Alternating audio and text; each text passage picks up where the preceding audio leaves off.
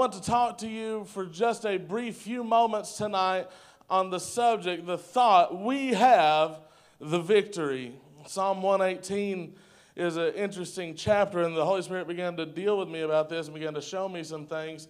And uh, He actually, normally I have a verse or a thought in mind before that, before that I start writing a sermon, but this time the Holy Spirit just gave me a sermon title, and then He started building around that. And, and so, Psalm 118, verse 14, the Bible says in the New Living Translation, The Lord is my strength and my song.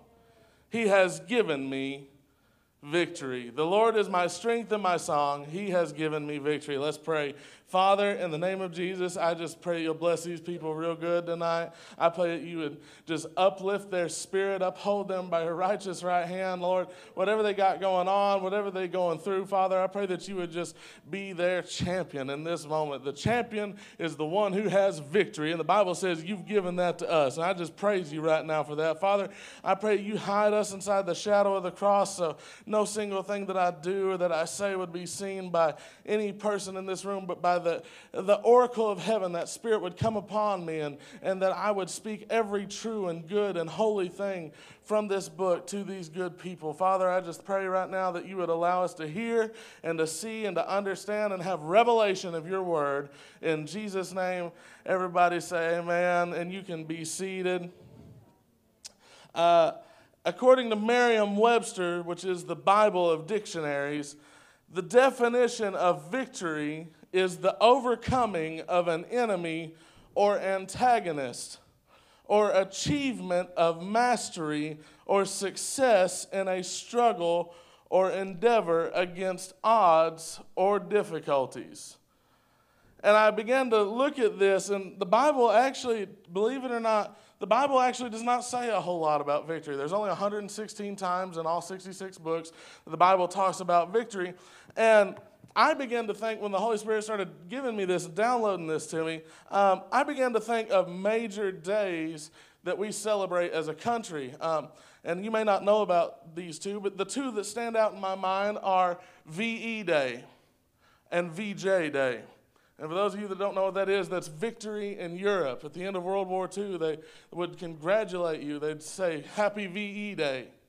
There was the victory in Europe over the Germans. And then after Japan surrendered, they coined the term Happy VJ Day and they would have they have a day if you actually look this up it's actually some calendar makers still put this on the calendar because it's something that they wanted to be remembered. It was a very important part of our history. And in fact if you look on july 2nd um, there was this thing that just happened this month that we celebrate on the 4th because it was ratified on the 4th but it was all put together and signed on the 2nd and we call that the declaration of independence and, and the Holy Spirit began to show me some things. And July 4th is a noticeable day. It's a very notable day for the, those of you that didn't notice all the loudness that was going on, all the smoke that was happening outside. Those are called fireworks.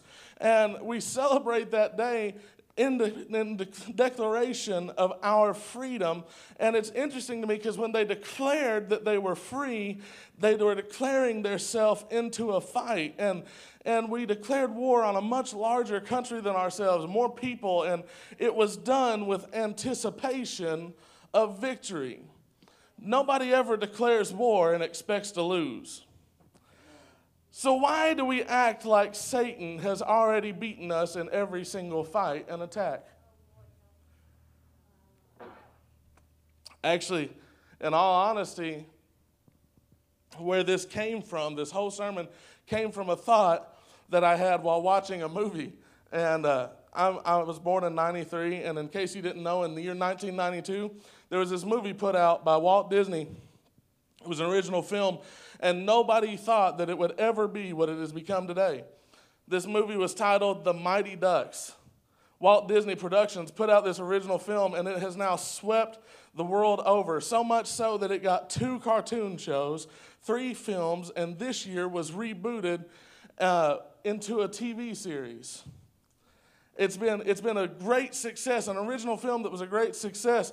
And uh, it's this movie, in case you hadn't seen it, is about a group of misfit hockey players who hold the desire to play but unable to purchase the quality equipment needed or find sponsors to provide that equipment or find a quality coach to coach them into victory. And the first movie came out, and in the movie The Mighty Ducks, they end up winning the state championship, going from a group of ragtags, winning the state championship. And then that movie was so successful, Disney was like, man, we're going to put out another one. It's called D2, The Mighty Ducks.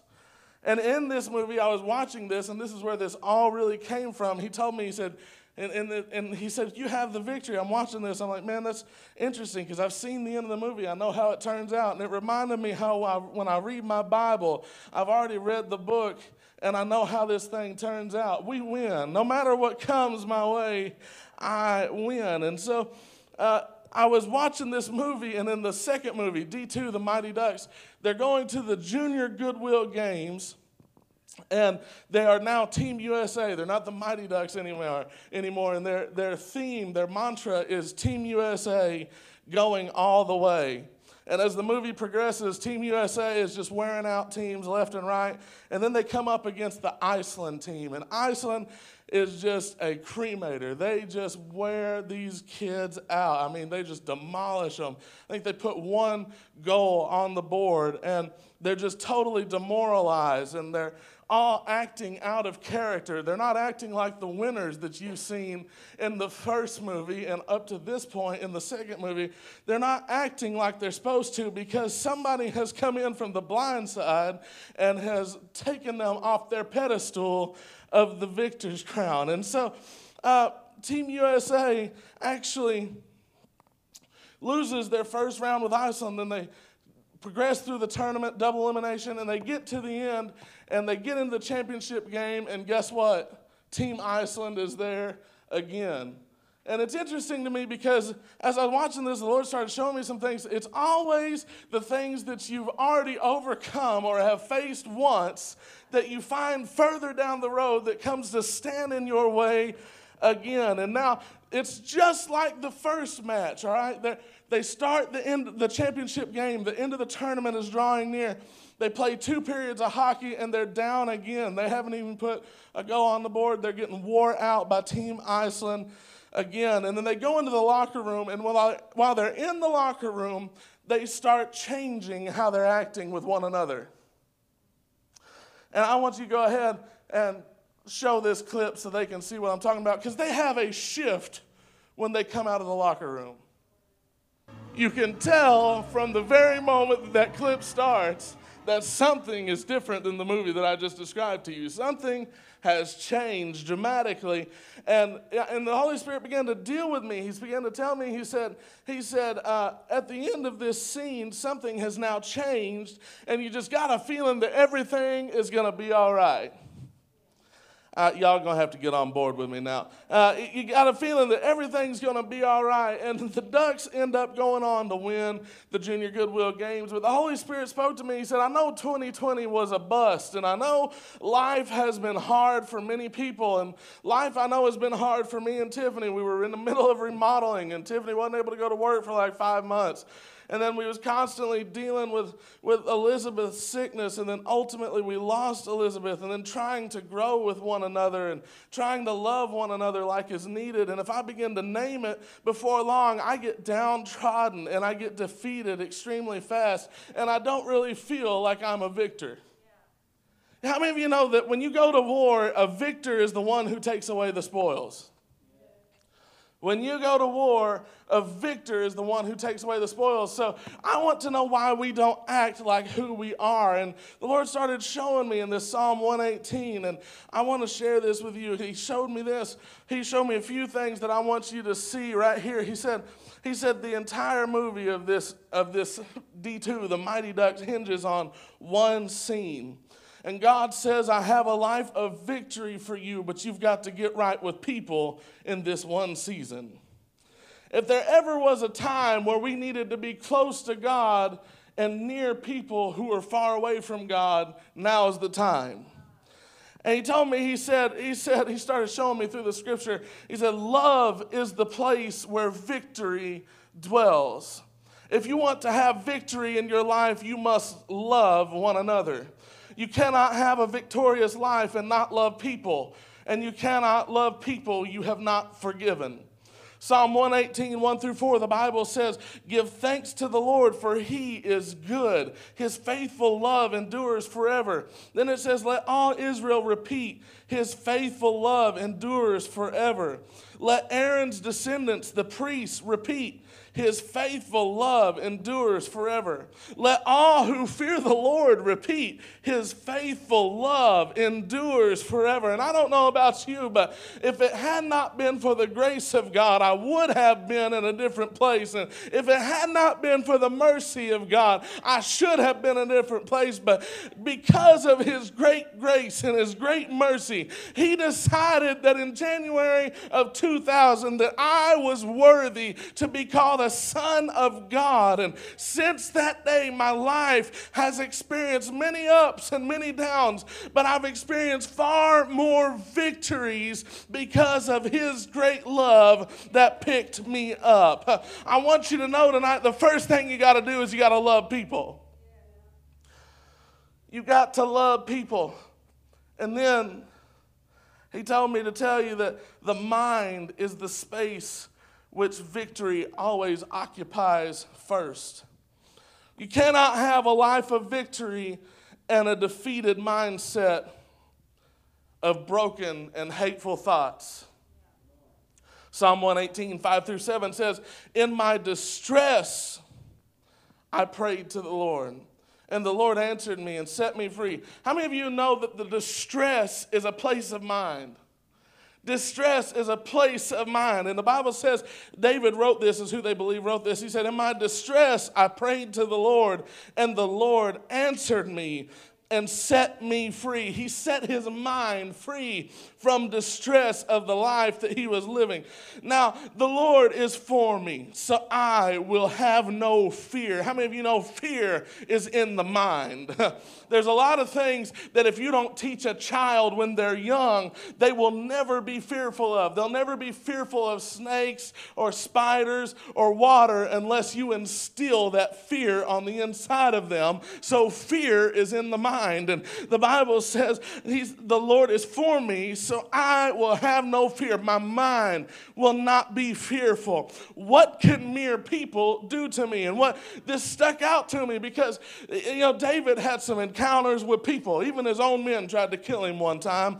And, and he said, What can mere people do to me? And the devil wants you to say, Well, uh, you know, I'm going to die someday anyways, and I just can't live life that on the extreme of things and being bold and, and all this. I'm just going to sit back. And you know what? He wants you to say that because he wants you to live in the fear that your life will never have an effect.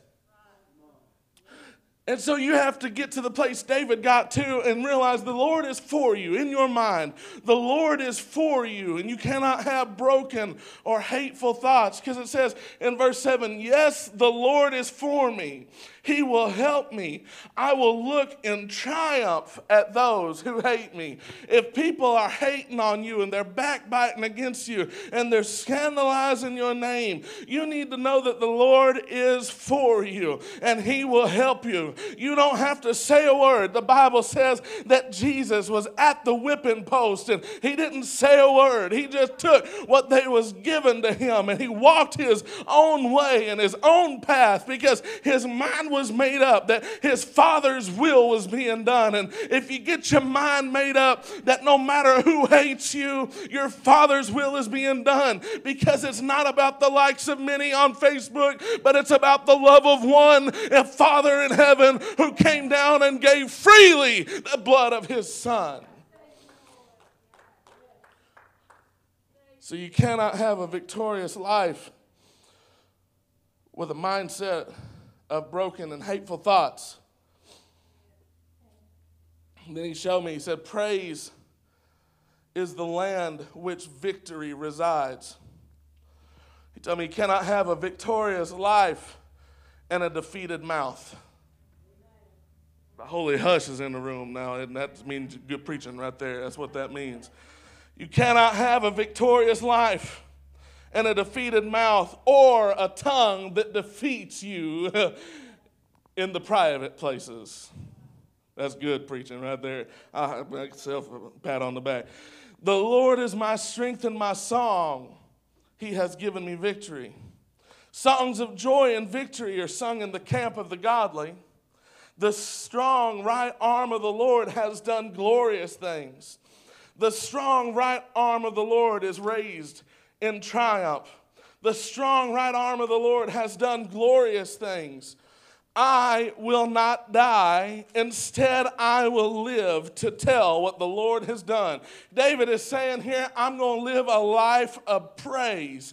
No matter what people say about me, no matter what people do to me, if Absalom rapes my daughter, if, if, if, if I get my kingdom overthrown, if Solomon loses control of the kingdom, I'm going to live a life of praise because I could have died at Saul's hand and I could have died at the the hand of the Philistines. But I know that God is the one that gave me the victory. So I will live a life of praise everywhere that I go. And everything that I say, I will uplift the name of the Lord and I will speak his praises and what marvelous, glorious things he has done. And so he writes this and he says, I will not die. Instead, I will live to tell what the Lord has done. And some of you have been killing off things in your own life with that hateful tongue of yours, and you need to get that thing under control. If you got to pour a bottle of oil down your throat and anoint that thing and tell it to be still and know that Jesus is still God,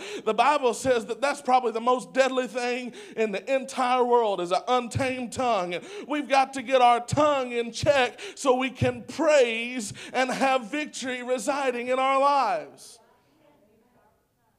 So now, this is going to wreck theologies right here, but now victory is your responsibility and my responsibility. Victory is not up to Jesus, it's not up to the Father, it's not up to the Holy Ghost.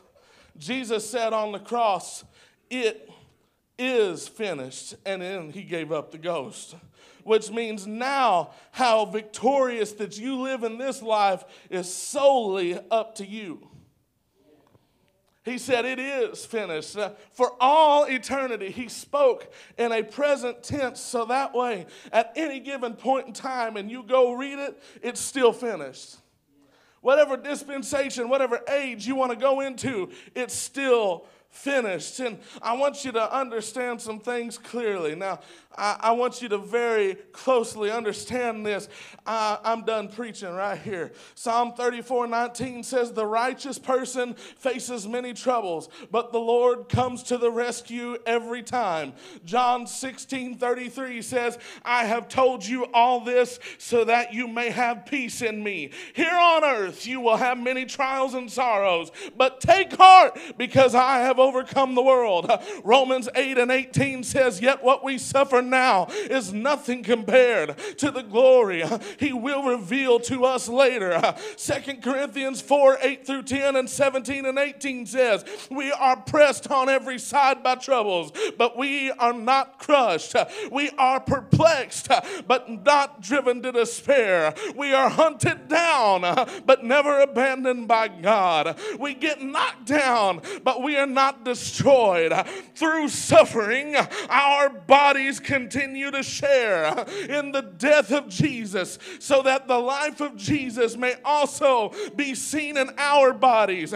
For our present troubles are small and won't last very long, that they won't produce for us, or yet they produce for us a glory that vastly outweighs them and will last forever. So we don't look at the troubles we can see now, rather, we fix our gaze on things that cannot be seen. For the things we see now will soon be gone, but the things we cannot see will last forever. So you're not stuck, my friend. You're just stopped. So wake up, make up, rise up, grow up, show up, level up, because victory is yours.